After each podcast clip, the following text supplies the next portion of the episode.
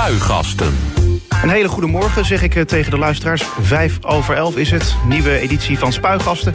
Het politieke radioprogramma van Stichting Debatmeester... in samenwerking met Den Haag FM. Hier live vanuit de Centrale Bibliotheek aan het Spui. Tot 12 uur neem ik de afgelopen politieke week door... en natuurlijk ook met mijn gasten. Johan Remkes is vrijdagmiddag geïnstalleerd als waarnemend burgemeester van Den Haag. Dat gebeurde tijdens een besloten bijeenkomst op het provinciehuis... door de commissaris van de Koning, Jaap Smit. De commissaris was deze week op zoek naar een waarnemend burgemeester voor de stad... omdat Pauline Krikke zondag haar ontslag heeft aangeboden. Hilbert Nawijn, oud-minister namens de LPF in het eh, kabinet Balkenende 1... was in die tijd een collega van VVD'er Remkes. Wat kan Den Haag van Remkes verwachten en wat voor soort bestuurder is hij? Hilbert Nawijn, eh, fractievoorzitter nu van eh, lijst Hilbert Nawijn uit Zoetermeer. Welkom. Dank u wel. Ja, hoe ziet de zaterdagochtend eh, van Hilbert Nawijn eruit? Behalve ja, hier zitten? Ik kom hier en eh, ik ga straks naar eh, de JOVD, want die bestaat eh 70 jaar. En die viert dat in Amersfoort. Ja, en dan moet ik eh, discussiëren met veel JOVD'ers over eh, de Paarse kabinetten en alles wat er nu gebeurt. Ja, en wat is dan het antwoord van, eh van Hilbert Nawijn op Nou. de vraag hoe het Paarse kabinet was? Nou, ik, ik vond het helemaal niks. En, Nee. eh, eh, en met mij uiteraard Pim Fortuyn ook niet. Nee. Dus dat zal ik ze gaan vertellen. Ja. Eh, wordt dat een pittige discussie of niet? Ik weet het niet, ik ben zeer benieuwd. Maar ik zal wel heel wat kritische noten laten vallen. Ja. Is dat een beetje een normale zaterdag? In de zin van ja, eerst een interview, daarna naar de JOVD? Eh, Nou, dat gebeurt, hè. dan moet ik naar het ene. En ja, ik ga ook heel vaak zaterdags naar het voetballen. Ik, hou, ik ben een voetbalfan, dus ik kom vaak bij DSO in Zoetermeer. En eh, ja, verder hebben we nog allerlei andere dingen met kleinkinderen, kleinkinderen en familie. Dus je kan wel nog eens een keer thuis op de bank zitten. Die ja, tijd is er wel. Zeker, zeker. Gelukkig. Eh, nou, we gaan het natuurlijk hebben over de bijzondere politieke week eh, in Den Haag. En wat jou het meest daarin is bijgebleven. En over Johan Remkes, die jij eh, kent, gaan we natuurlijk ook he- hebben. Maar verder in dit programma, vertrouwelijke gesprekken over de waarnemend burgemeester van Den Haag. Die zijn deze week gelekt. Omroep West heeft geluidsopnames toegespeeld gekregen van het overleg tussen de Zuid-Hollandse commissaris van de Koning, Jaap Smit, en de Haagse fractievoorzitters. Het lek is opvallend omdat juist in Den Haag het thema integriteit hoog op de politieke agenda staat. Nu de wethouders Richard de Mos en Rachid Kernawi en een raadslid, alle drie van Hart voor Den Haag op de Mos, verdacht te zijn in een corruptieonderzoek. Hoe kan de Haagse politiek het vertrouwen herstellen? De fractievoorzitters Hanneke van der Werf van D66 en Adil Mahmoud van NIDA die geven het antwoord op die vraag. Dat dus straks in Spuigasten, maar eerst... Het politieke weekoverzicht. Maandag 7 oktober. Ja, Hart voor Den Haag Groep de Mos wil alsnog het college in. Dat heeft de lokale partij aan verkenner Tom de Bruin laten weten. De Bruin is bezig met een zoektocht naar een nieuwe meerderheidscoalitie... omdat, de Haagse, eh, omdat het Haagse college vorige week viel. Aanleiding voor het uiteenvallen van de coalitie... is het justitieonderzoek naar de groep de Mos-wethouders Richard de Mos en Rachid Kernawi. Zij worden verdacht van corruptie. De twee ontkennen de aantijgingen. Eh heel wat nabij, nou heb jij veel eh, politieke ervaring. Eh, vind je het een verstandige keuze van Hart voor Den Haag Groep de Mos... om toch te roepen dat ze alsnog het college in willen?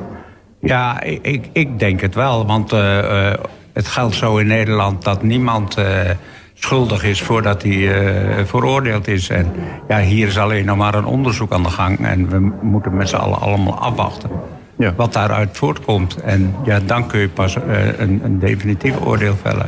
Maar je zou ook kunnen zeggen, groep de Mos is eruit gegooid eigenlijk door eh, de drie partijen die nu in het college zitten. Samen eerst nog met Hart voor Den Haag groep de Mos. Ja, het is toch gewoon eh, onhaalbaar. Het, is toch, het, het kan toch eigenlijk gewoon niet meer dat groep de Mos terugkomt in het college. Dus waarom, eh, het is toch helemaal onzinnig om dit dan te roepen? Ja, maar ja, het is natuurlijk een beetje zuur als je beschuldigd wordt van iets. Terwijl eh, niet, nog niet vaststaat of, of dat aan de hand is. En eh, ik, ik vind dat je wel gewoon door moet gaan zolang eh, het tegendeel niet is be- eh, bewezen.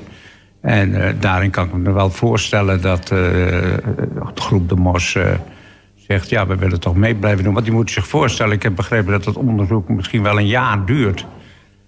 Ja, dan zitten die wethouders, die zitten thuis met een wethoudersalaris.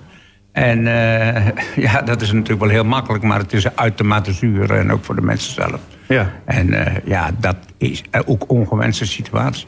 Uh, wat je verder natuurlijk ook uh, ziet, de ongewenste situatie, is dat de grootste partij uh, van de stad, dat die dan uit het college wordt gehouden. Dat hebben we in ja. Rotterdam gezien. Ja, ja. We hebben het eerder ook wel eens natuurlijk met nou, bijvoorbeeld andere grote partijen zoals de PVV gezien, die uit colleges worden gehouden. Wat doet dat met het vertrouwen in de politiek? Ja, dat is slecht voor de politiek. Want ja, de mensen en de partijen die gewonnen hebben, en zeker in lokaal verband, die hebben recht op om mee de stad mee te besturen. En, uh, en, en, om ze daar zo in één keer buiten te laten, het is nogal wat. Ja, uiteraard. Als uh, de uitslag negatief is voor de groep De Mos van die, dat corruptieonderzoek, dan is het een hele andere situatie. Ja, maar je, je, snap je wel dat er partijen zijn in de Haagse gemeenteraad die zeggen: ik wil nu op dit moment niet met deze partij samenwerken als er zo'n onderzoek loopt. Ja, nou ja, dat heb ik me van de week natuurlijk ook heel veel afgevraagd. Want uh, ja, men is aangepakt. En ja, er zal wel enige grond zijn voor uh, die aanpak van de Rijksrecherche. Maar ja, er is nog helemaal niks, niks en niks bewezen. En uh, wat ik weet van de groep De Mos is dat de groep De Mos zelf heel erg stevig die verkiezingscampagne is aangegaan. En daarvoor geen cent heeft gekregen. Dat is het nadeel van lokale partijen. Daar heb ik ook last van in Zoetermeer. Die krijgen geen cent van de landelijke overheid of van landelijke partijen. Terwijl alle andere grote partijen dat wel krijgen. En uh, die moeten wel zorgen voor hun eigen centjes. En daardoor is het van belang dat zo'n partijkas dat die gespekt wordt. Dat uh, snap ik ook. Dat moet natuurlijk op een zuivere, goede en transparante manier gaan. Maar het is wel een probleem voor de lokale partijen. Want hier wreekt zich toch wel dat uh, lokale partijen uh, uh, geen subsidie krijgen voor hun activiteiten. En dat is, ja, dat is storend. Dinsdag 8 oktober. Het kabinet kan geen garantie geven dat de verbouwing van het Binnenhof in de zomer van 2020 van start gaat. Verantwoordelijk staatssecretaris Raymond Knops waarschuwt de Tweede Kamer dat de renovatie mogelijk een jaar wordt vertraagd. Een van de redenen is de stikstofuitspraak, maar ook de extra eisen aan de ICT-beveiliging, de krapte op de bouwmarkt en de extra ondersteuning voor Kamerleden die onderdakken moeten krijgen. Uh, ja, verrast het je dit nieuws? Nee, eerlijk gezegd niet. Uh, overal waar je ziet grote projecten dat, die vertraagd worden op dit moment. Het is natuurlijk ook een hele moeilijke tijd. Uh, er zijn veel mensen tekort. Uh, aannemers die uh, de eh, touwtjes niet aan elkaar kunnen knopen.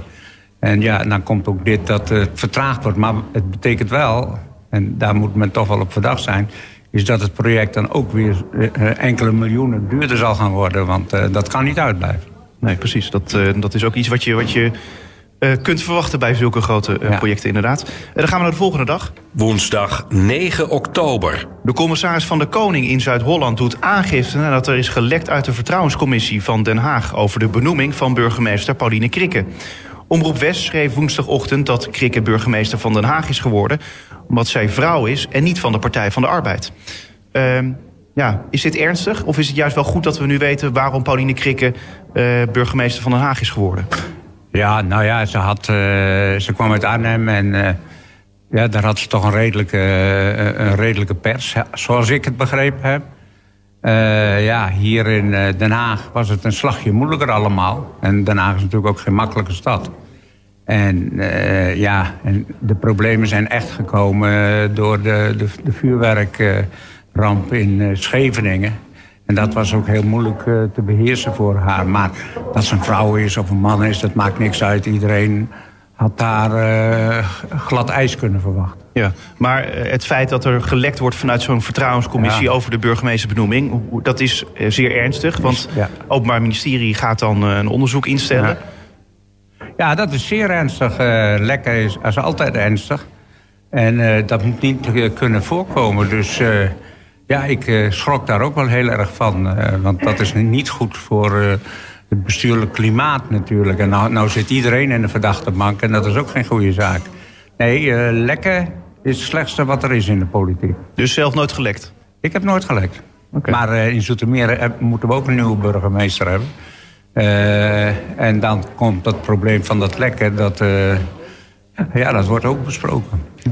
Donderdag 10 oktober. De waarnemend burgemeester van Den Haag, Johan Remkes, die blijft tot uiterlijk 1 juli volgend jaar.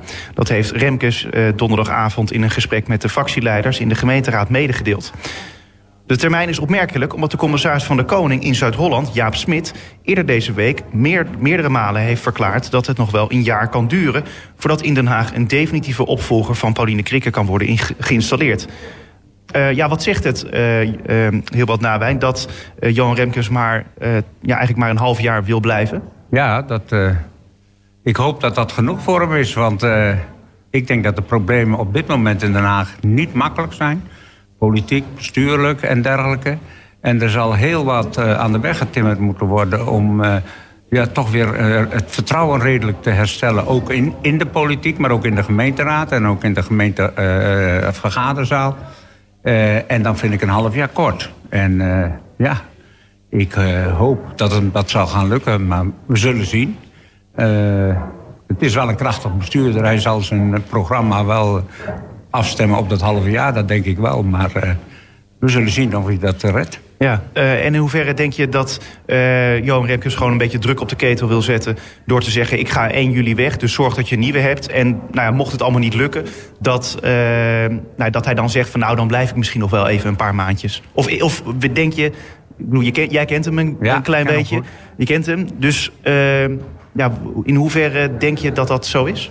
Nou, als Johan Remkes wat in zijn hoofd heeft en een programma in zijn hoofd heeft... of weet wat de klus is die hij moet klaren dan uh, stemt hij daar zijn agenda wel op af. Hoor. Dat zo'n type uh, is hij wel. Kortom, 1 juli is 1 juli bij hem. Dat, dat lijkt mij wel, dat zegt hij niet voor niks.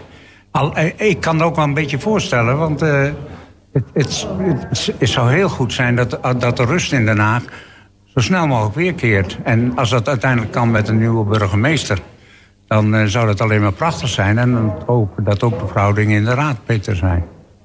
Vrijdag 11 oktober. Alle wethouders in Den Haag die worden binnenkort gecontroleerd op integriteit.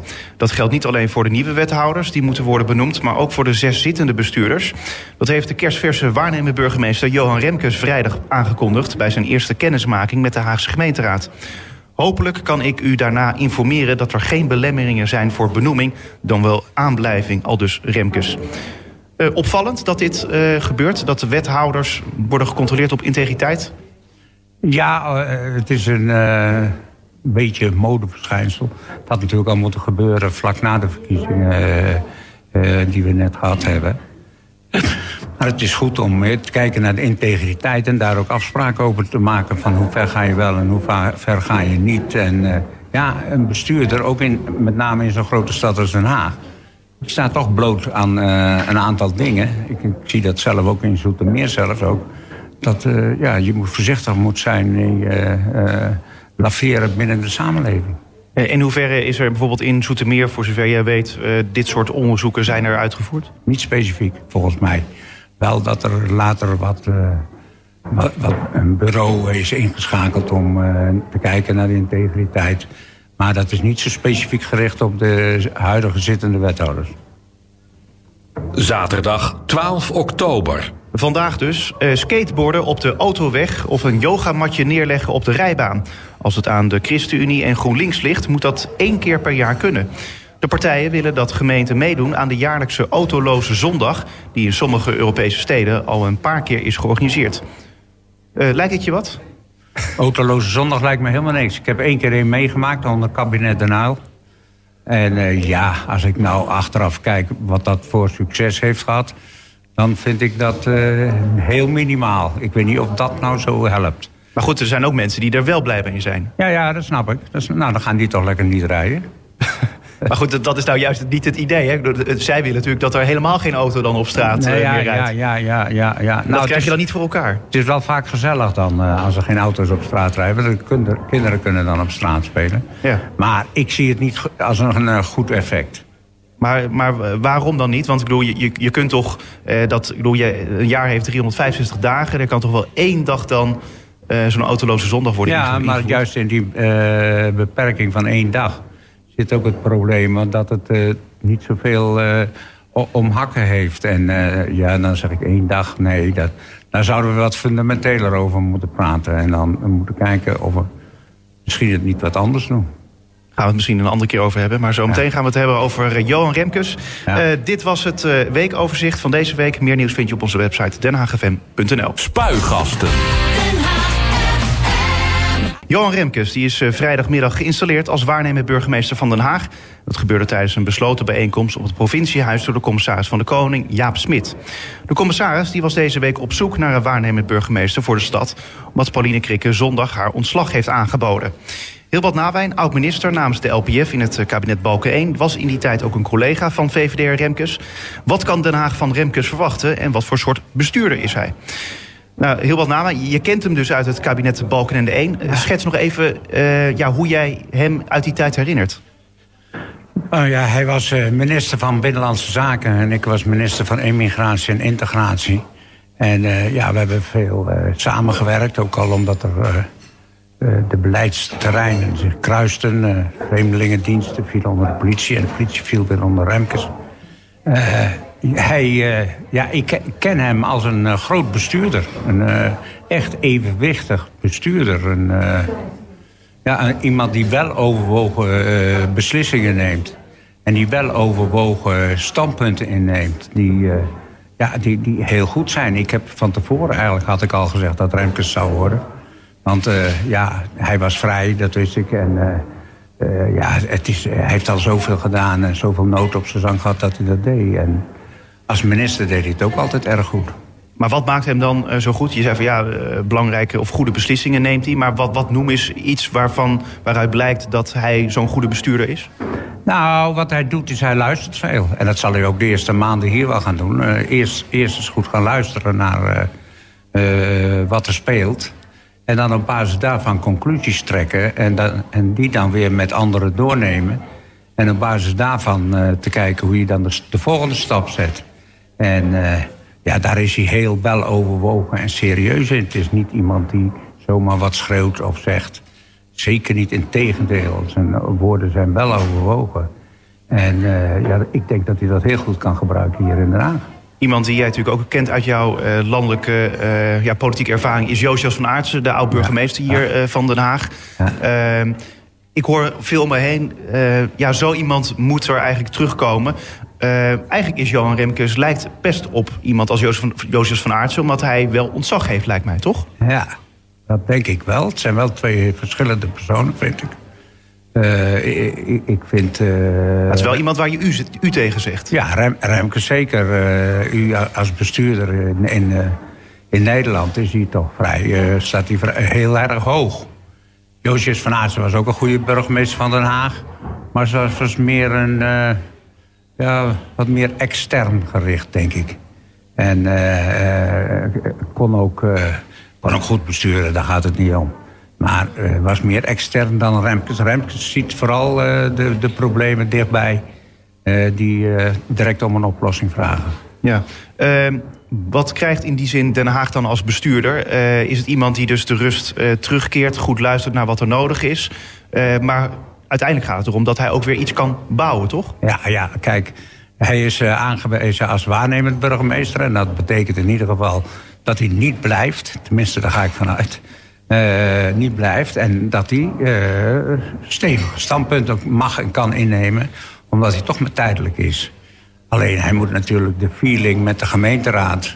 die moet hij natuurlijk goed houden. En ja, hij, hij is eh, prettig in de omgang. Af en toe is hij ook nog humo- humoristisch. Dat is ook wel grappig. En ja, hij kan sommige dingen op een ja, humoristische manier relativeren. En dat maakt hem wel een prettige eh, gespreksgenoot. Je, je zei net van ja, ik, ik, ik had eigenlijk wel een beetje vermoeden dat het Remkes zou gaan worden. Ja, ja. Waar kwam dat vermoeden vandaan? Ik had eh, verleden week, eh, toen er was een week voor die tijd, eh, zei ik al tegen mijn vrouw: let op, Remkes wordt het. En ik zag in de krant staan dat, dat de commissaris, de koning, zei van: Nou, we hebben iemand gevonden die de klus kan klaren.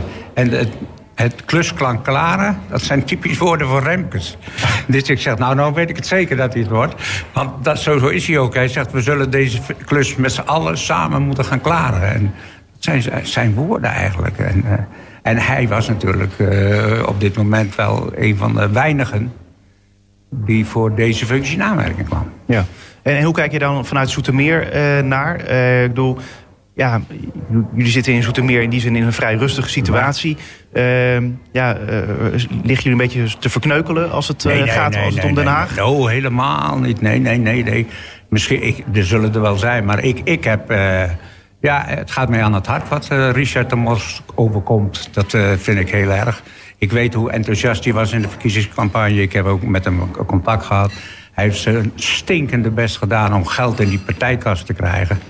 Ja, en uh, hij zal nooit iets in zijn eigen zak of weet ik veel wat steken. Dat, zo is hij niet. Integendeel. En hij, hij is overal waar hij moest wezen, waar een probleem was. Hij heeft gewoon kei, kei, keihard gewerkt en dan, dan krijg je dit. En uh, dat gun ik niemand. Nee.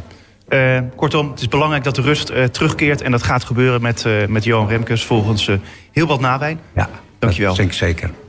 Het was een beladen politieke week. Uh, vertrouwelijke gesprekken over de waarnemend burgemeester voor Den Haag... die zijn deze week gelekt. Omroep West heeft geluidsopnames toegespeeld gekregen... van het overleg tussen de Zuid-Hollandse commissaris van de Koning, Jaap Smit... en de Haagse fractievoorzitters. Het lek is opvallend omdat juist in Den Haag het thema integriteit... hoog op de politieke agenda staat... nu de wethouders Richard de Mos en Rachid Garnawi... en een raadslid, alle drie van Hart voor Den Haag Groep de Mos... verdacht te zijn in een corruptieonderzoek. Hoe kan de Haagse politiek het vertrouwen nu herstellen? De fractievoorzitters Hanneke van der Werf van D66 en Adil Mahmoud van NIDA... die geven het antwoord op die vraag. Beiden, goedemorgen. Goedemorgen. goedemorgen. Fijn dat jullie er zijn. Uh, na deze drukke politieke week. Uh, allereerst, uh, het lek van een geheim overleg... tussen de commissaris van de Koning en de gemeenteraad. Dat er nou iemand is die in de Kamer iets opneemt... maar dat ook nog naar de pers lekt. hoe ernstig is dit, Hanneke van der Werf? Ja, ik vind het eerlijk gezegd echt te gênant voor woorden... Um, en ik vind het ook, uh, als ik daar nu op terugkijk... en ook jullie column vanochtend las... dat dat niet de enige keer is dat er opnamen over zijn gemaakt...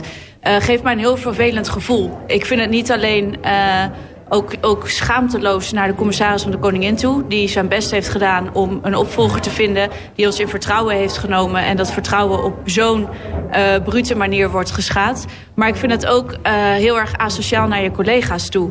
Want uh, op dit moment hangt nog steeds boven de markt wie dit gedaan heeft. En dan straalt het eigenlijk op ons allemaal af, op de politiek af. En dat vind ik gewoon heel erg slecht voor het vertrouwen van de stad in ons. maar ook voor het beeld van de stad in de rest van Nederland na zo'n week. Ja, en is het ook zoiets van dat je dan denkt van ja, als er dingen opgenomen zijn, ga je dan twijfelen van ja, wie weet heb ik daar allerlei dingen gezegd die ik eigenlijk niet naar buiten had willen brengen? Nou, ik had dat de afgelopen week niet zozeer. Uh, maar ik zit nu bijna zes jaar in de raad. Uh, stel dat alle fractievoorzitters overleggen zijn opgenomen... Uh, dan heb je daar vast wel een keer wat gezegd... dat je liever op een andere manier uh, geformuleerd had willen hebben. Het is niet zo dat daar geheime stukken of kernwapencodes... of wat dan ook over tafel gaan. maar het is wel zo dat... dat nou ja, als je op zo'n manier met elkaar uh, de, de democratie beoefent... dan kun je eigenlijk wel stoppen. Dat werkt gewoon niet. Uh, je, moet, je moet je aan bepaalde basisafspraken en, en gedrag kunnen houden... en dan moet je van elkaar ook van op aan kunnen, vind ik. Adil Mahmoud, geschrokken van het nieuws? Uh, ja, zeker weten hoor. Ik ben het ten eerste volledig ook eens met uh, Hanneke. Uh, en ik denk dat, zeg maar, dat nieuws over dat lek... dat komt bij mij wel het hardste aan. Kijk, we hebben natuurlijk twee wethouders die worden verwacht, verdacht... een burgemeester die weggaat... Dat heeft allemaal te maken met uh, beslissingen die fout of goed waren. Uh, maar dat het vertrouwen wordt geschaad, dat kwam bij mij echt heel hard aan. En ik was ook echt uh, emotioneel toen ik het nieuws las. maar dat kwam gewoon heel hard aan. En bij mij is het zo, als je dingen doet in de raad... ten eerste, we hebben een belofte afgelegd of een eet afgelegd. En ik meet het altijd langs drie, drie lijnen. Eén is, kan ik het, wat ik doe, kan ik mijn gedrag uitleggen aan mijn ouders... Wat zullen zij daarvan vinden? Twee, kan ik het durf ik het te vertellen aan mijn kinderen als goed voorbeeld. En uh, derde is mijn islamitische inspiratie. Uh, God kijkt mee, dus let op wat je doet. En op alle drie punten zou ik van het uh, lek kunnen zeggen dat dat niet goed was. Nee. wat doet het met vertrouwen in de politiek, denk jij? het, is, natuurlijk, het heeft schade opgelopen. Het heeft grote schade toegebracht aan het onderling vertrouwen. dan nog weet ik dat ik heel veel collega's wel kan vertrouwen. Dus dat doet me weer wel goed. en we moeten natuurlijk hier lessen uittrekken van dit gebeurt natuurlijk vaker, het lekken. Uh, er is niet alleen een naam gelekt, maar echt een uh, volledig gesprek opgenomen. Uh, hoe gaan we daarmee om als fractievoorzitters, maar ook alle fracties zelf? ik denk dat we echt goed moeten nadenken, is dit de kant die wij op willen gaan als, als Den Haag? En dat we ook samen natuurlijk met de Raad, met Presidium, met College van BNW... samen kijken naar oplossingen, hoe we dit soort dingen kunnen voorkomen... en hoe we het vertrouwen kunnen terugwinnen. Ja, hoe kun je dat dan eh, voorkomen? De, enige manier, lijkt mij, is om alle mobieltjes en allerlei andere apparaatjes waarmee je opnames kunt maken, dat je die inneemt. Nou, kijk, we zijn allemaal volwassenen, dus ik hoop niet dat we zeg maar, als een kleuterklas straks onze werkzaamheden gaan uitvoeren. Ja, blijkbaar is er één iemand die dat dus niet is. Ja, dus ik hoop ook, ik vind het ook goed dat de gemeente aangifte heeft gedaan. Ik hoop ook echt uh, dat, diegene ook, uh, dat er ook achterhaald wordt wie dat is geweest. Um, uh, want dat, dat, dat vind ik wel belangrijk. maar kijk, ook al gebeurt dat niet, dan nog moeten we gewoon goede gesprekken met elkaar gaan voeren dat we zelfs op de kleine dingetjes opletten. Heel vaak denken we, ja, als we iets toespelen naar de media, het is niet zo erg. Maar het begint juist bij die kleine dingen. Dus ik hoop ook dat we met z'n allen zo'n afspraak kunnen maken... dat we ook op die kleine dingen gaan opletten. En dat we gewoon een cultuuromslag hebben binnen alle 15 fracties. Dat we gewoon ja, ons mond houden als iets vertrouwelijk is. Ja, uh, nou goed, nou ga ik ervan uit dat jullie dat uh, al deden. Anders hadden jullie misschien hier niet uh, ook gezeten. Hanneke, wat heb jij voor ideeën van ja, hoe kun je dit soort dingen voorkomen? Dat er wordt gelekt, dat er opnames worden gemaakt? Ja, um, ik heb dat de afgelopen week ook tegen veel journalisten gezegd. Het is heel lastig om iets te controleren wat je niet weet. Uh, dus ik hoop niet dat we nu met z'n allen de reflex induiken... dat we overal een protocol voor gaan maken... en dat we beleidsstukken met uh, integriteits uh, negen puntenlijstjes gaan afvinken. Want als iemand stiekem iets op wil gaan nemen... of s'avonds een vriendje belt om te tippen dat er die week iets uit het RIS of uit de raad komt... dan kan ik daar als raadslid niet zo heel veel mee. Maar um, ik vond eigenlijk de woorden die, uh, die de heer Remkes gisteren uitsprak wel aardig. Die zijn namelijk, uh, voor de meeste mensen is het heel duidelijk wanneer het wit of zwart is. Maar het gaat om dat grijze gebied. Het gaat erom uh, dat je met elkaar op tafel legt... Uh, dit zijn eigenlijk situaties waarin je extra op moet letten. En uh, waarin het misschien uh, wel heel goed is dat we dat soort dingen niet alleen uitspreken in zijn algemeenheid, maar ook eens een keer concreet maken. Maar ik bedoel, lekker, het lijkt me niet een grijs gebied. Uh, nee, zeker niet. En, uh, en in dat opzicht, ja, ik hoop dat de, de dader in de kraag gevat wordt. Uh, want ik denk daar ook helemaal niet licht over. Maar je wil geen regels uh, opleggen of iets dergelijks. Maar ik bedoel, je zou toch kunnen zeggen van nou ja, voortaan als we overleggen voeren, dan laten we gewoon de telefoontjes uh, in de bak achter bijvoorbeeld. Ja, ik zou dat eerlijk gezegd heel jammer vinden. Want als je dat doet, dan uh, ga je er eigenlijk bij voorbaat van uit dat het vertrouwen er niet is. Dan gaat denk ik iedereen ook op een hele andere manier het overleg in. En uh, ik vraag me dan af hoeveel waarde dat soort overleggen hebben. En er zijn natuurlijk heel veel vertrouwelijke situaties. Uh, er komt straks natuurlijk weer een vertrouwenscommissie aan... die een nieuwe burgemeester uit gaat kiezen. Ja, um, uh, daar ondervang je dat probleem ook niet... als je van tevoren zegt, je moet je mobieltje inleveren. Want er zijn natuurlijk altijd mensen die weten wat de kandidaten zijn... wat de mensen zijn die gesolliciteerd hebben voor die functie. En dat kun je natuurlijk altijd op elk moment van de dag lekken. Dus uh, ja, je zult uh, uh, een externe nodig hebben, behalve een raadslid, om dat op te lossen. Je zult altijd de politie of het OM of de recherche aan je zijde moeten hebben. Want wij kunnen dat simpelweg niet als politici, ja, als rechercheurs gaan optreden. Ja. En wat denk jij dat het met het vertrouwen in de politiek heeft gedaan? In die zin van, ja, ik bedoel, mensen op straat, zouden die het erover hebben? Nou, ik denk wel dat, dat er zoveel tegelijk gebeurd is de afgelopen weken dat we wel even de talk of the town waren... en dan Den Haag de talk of uh, Nederland was. Ja. En uh, dat vond ik bij tijd en wijle best wel gênant, moet ik heel eerlijk zeggen. Uh, en tegelijkertijd denk ik ook, ja, laten we niet vergeten... dat we ook heel veel mooie dingen voor elkaar hebben gekregen hier. dat we altijd best een verdeelde raad zijn geweest... met een stad die natuurlijk ook heel divers is, met 15 fracties. en dan is het nou eenmaal ook uh, altijd wat, ja, wat woeliger dan in een hele kleine gemeente... waar misschien maar vijf fracties in de gemeenteraad zitten... en waar misschien ook wat minder gebeurt. Dus uh, ja, dat, dat, dat we af en toe eens wat vaker in de spotlight staan... dat is niet zo erg, maar laat het dan wel om de juiste redenen zijn. Ja, uh, Adil, ja, Hanneke zegt een verdeelde raad. Hoe zie jij dat? nou kijk, verdeelde raad in die zin dat we natuurlijk 15 fracties hebben. Dus ook 15 meningen. Ja. En allerlei fracties hebben hun kiezers natuurlijk met hun eigen verkiezingsprogramma een aantal zaken beloofd waar zij voor willen opkomen. Uh, Den Haag is ook super divers. Dus ik vind het meer een verrijking, zeg maar, dat we zo divers zijn uh, dan, dan zeg maar uh, niet. Want daardoor is Nida is... ook erbij gekomen. ja, klopt. We zijn erbij gekomen, dus wij brengen ook wat mee inderdaad. De, kie, de kiesdrempel gaat niet omhoog, uh, gok ik zo. Nee. En de grote vraag is natuurlijk van ja, hoe ga je zeg maar, om met praktische zaken als je, als je met 15 fracties werkt. We hebben natuurlijk uh, en lange vergaderingen ook die uh, vaak heel lang duren. ik vind het ook heel terecht dat meneer Remkes nu heeft gezegd van nee, we gaan niet heel veel herhalen in de raad. we gaan het echt to the point doen. Ja. De commissievergadering hoeft ook niet herhaald te worden. Dus we staan wel... Maar hij wil wel een rookpauze. Rookpauzes, ja, die, die, die gun ik ook iedereen. Dus soms helpt het ook wel, denk ik. Maar eh, het lijkt er dan een beetje op alsof uh, bijvoorbeeld de vorige voorzitter van de raad, uh, Pauline Krikke, alsof zij het dan helemaal gierend uit de klauwen liet lopen. Uh, nou, ik heb daar eigenlijk wel een mening over. Kijk, niet, niet om uh, Pauline Krikke af te doen of zo, maar ik vond wel dat, zeg maar, dat onze raadsvergadering af en toe wat meer gestructureerd mochten zijn en dat wij meer uh, stroomleiding daarin hadden. dat heb ik wel gemist. natuurlijk een hele aardige burgemeester, maar soms moest het wel wat strakker. Ja. Hanneke, had het allemaal strakker gekund? Nou, uh, ik vind dat het niet alleen de verantwoordelijkheid van de voorzitter is... maar ik vind dat dat ook uh, de verantwoordelijkheid van alle partijen samen is. Ik heb een hoop fractievoorzitters uh, vergaderingen meegemaakt... waarin iedereen continu probeerde zoveel mogelijk spreektijd te regelen... en uh, iedereen dat ook continu op wil maken... terwijl we eigenlijk al gratis interrupties hebben. Uh, en ik geloof eerlijk gezegd niet dat je altijd een vol kwartier nodig hebt om je punt te maken. Ik denk dat het voor mensen die die raadsvergadering volgen... en daar doe je het uiteindelijk voor... leuker is om een scherper en korter debat te horen... dan dat ze na twee uur de eerste vijf sprekers hebben gehoord... en dan denken, nou weet je wat, ik vind het mooi geweest. Ja, precies. Uh, en, en Hanneke, uh, kijk uit die opname uh, even terug naar, naar het gesprek... tussen de fractievoorzitters en de commissaris van de Koning... over die waar, wie de waarnemend burgemeester van Den Haag zou moeten worden... bleek ook dat de commissaris van de Koning de gemeenteraad ervan langs over het niveau van het debat. Ja. Dus, nou ja, Adil is in die zin... en misschien ook vele anderen niet de enige die zeggen van... nou ja, het, het niveau van die Haagse gemeenteraad mag misschien wel wat omhoog. En ook nou, kan anders. Ik, wat ik regelmatig hoor is uh, dat er continu dezelfde vragen gesteld worden... terwijl er al een antwoord gegeven is. Uh, daarvan zou je als voorzitter veel sneller kunnen zeggen... oké, okay, uh, dit hebben we net gehad, we gaan nu nou over een nieuw onderwerp praten. Maar je ziet dat dat ook heel vaak weerstand opriepte als dat gebeurde.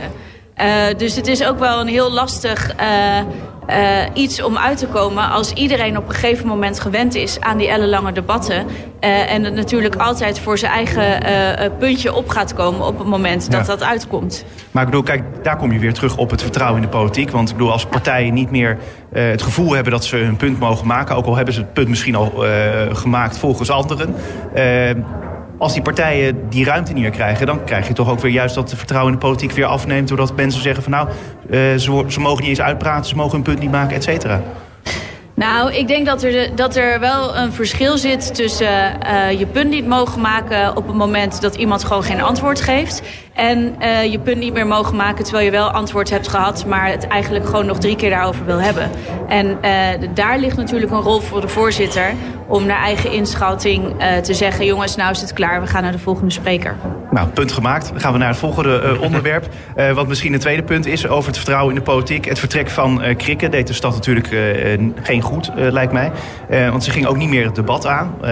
Wat natuurlijk afgelopen donderdag anders zou worden gevoerd. Over het onderzoeksrapport van de Onderzoeksraad van Veiligheid. Naar de vreugdevuren op Scheveningen. Terwijl ik denk altijd van ja, je moet toch een debat aangaan als bestuurder. Omdat je dan je verantwoordelijkheid neemt. Adil? Uh, daar ben ik gedeeltelijk wel mee eens. Maar aan de andere kant denk ik van als we dat debat wel hadden gevoerd met uh, Krikke... dat het dan vooral ging over haar positie. En dat dat zeg maar ook de debat over wat we nu verder gaan doen in de toekomst... dat dat onderdeel veel kleiner zou zijn. dus in die zin begrijp ik ook zeg maar... en ik heb ook veel respect voor het besluit dat, ze deze, dat ze is opgestapt.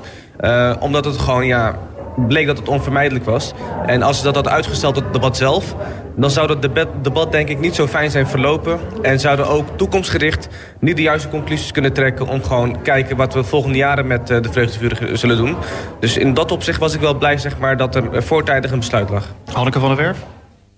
Ja, um, tuurlijk wil je altijd graag een debat voeren en dat iemand verantwoording aflegt. Maar uh, in dit geval kan ik me wel voorstellen dat een bestuurder een eigen afweging maakt. Um, en het was natuurlijk donderdag al duidelijk dat er een heel kritisch rapport lag.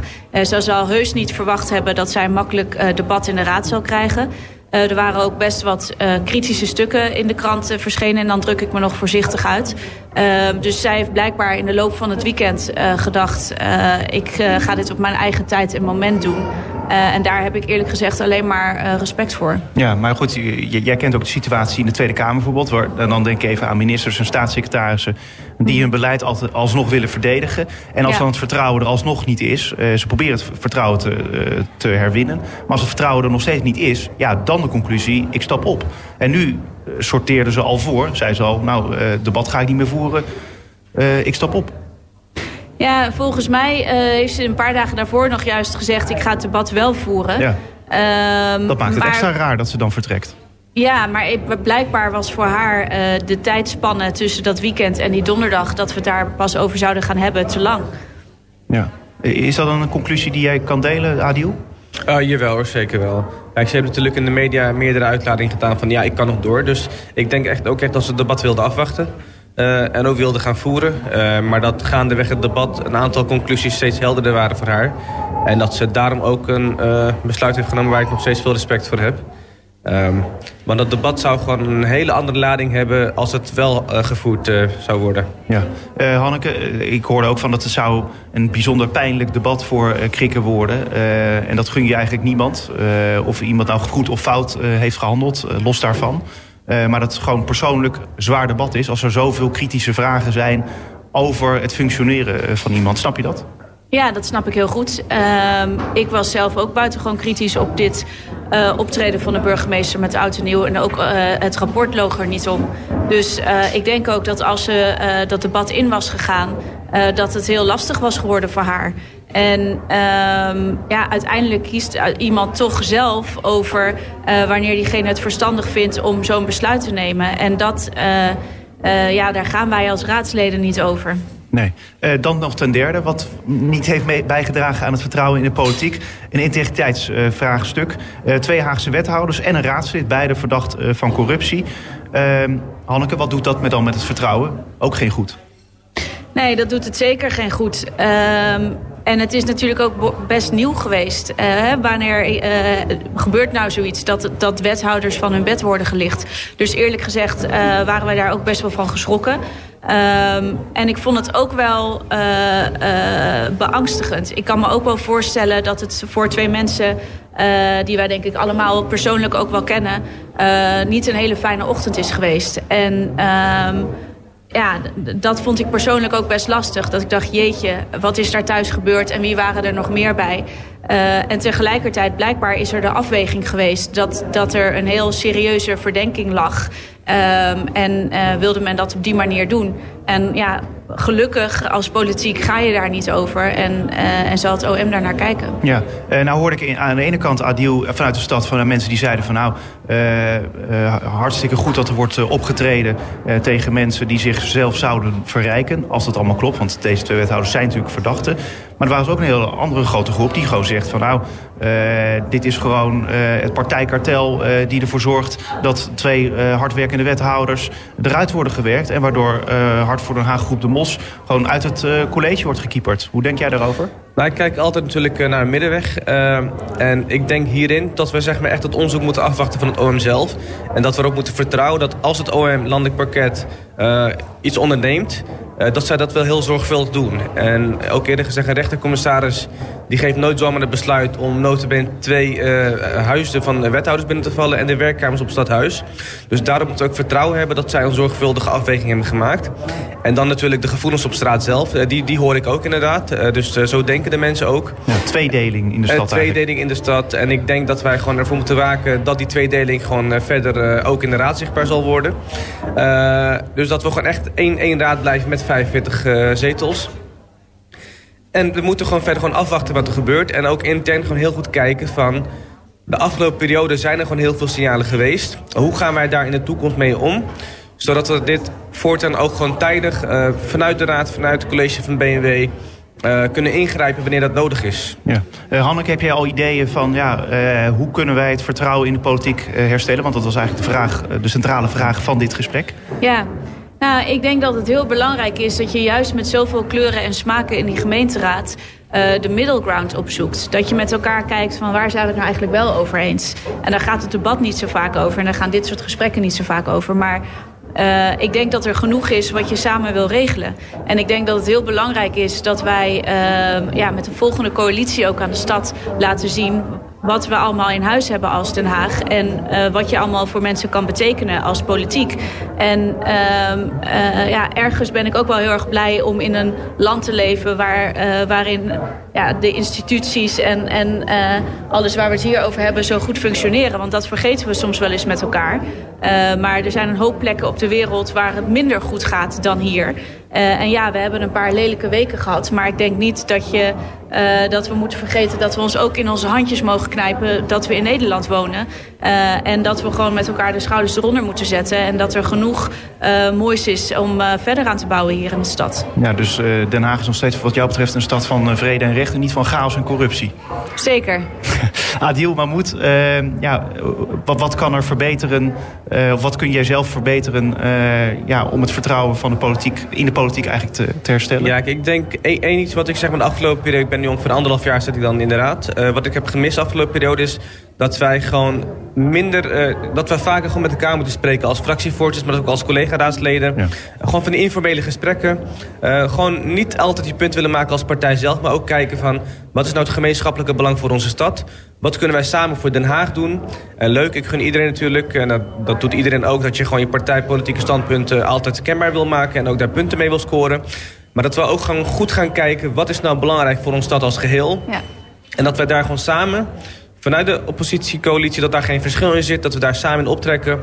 En gewoon vaker met elkaar gaan babbelen over wat we moeten doen om onze stad mooi te maken. En het vertrouwen daarin uh, kunnen herstellen. Maar klinkt gezellig. Uh, alleen uh, ga je dan als NIDA bijvoorbeeld minder hard oppositie voeren om maar iets te noemen? Nee, kijk, we zeggen ook altijd, ik ben ook blij dat de heer Remkes dat heeft gezegd. We spelen altijd op de bal en nooit op de man.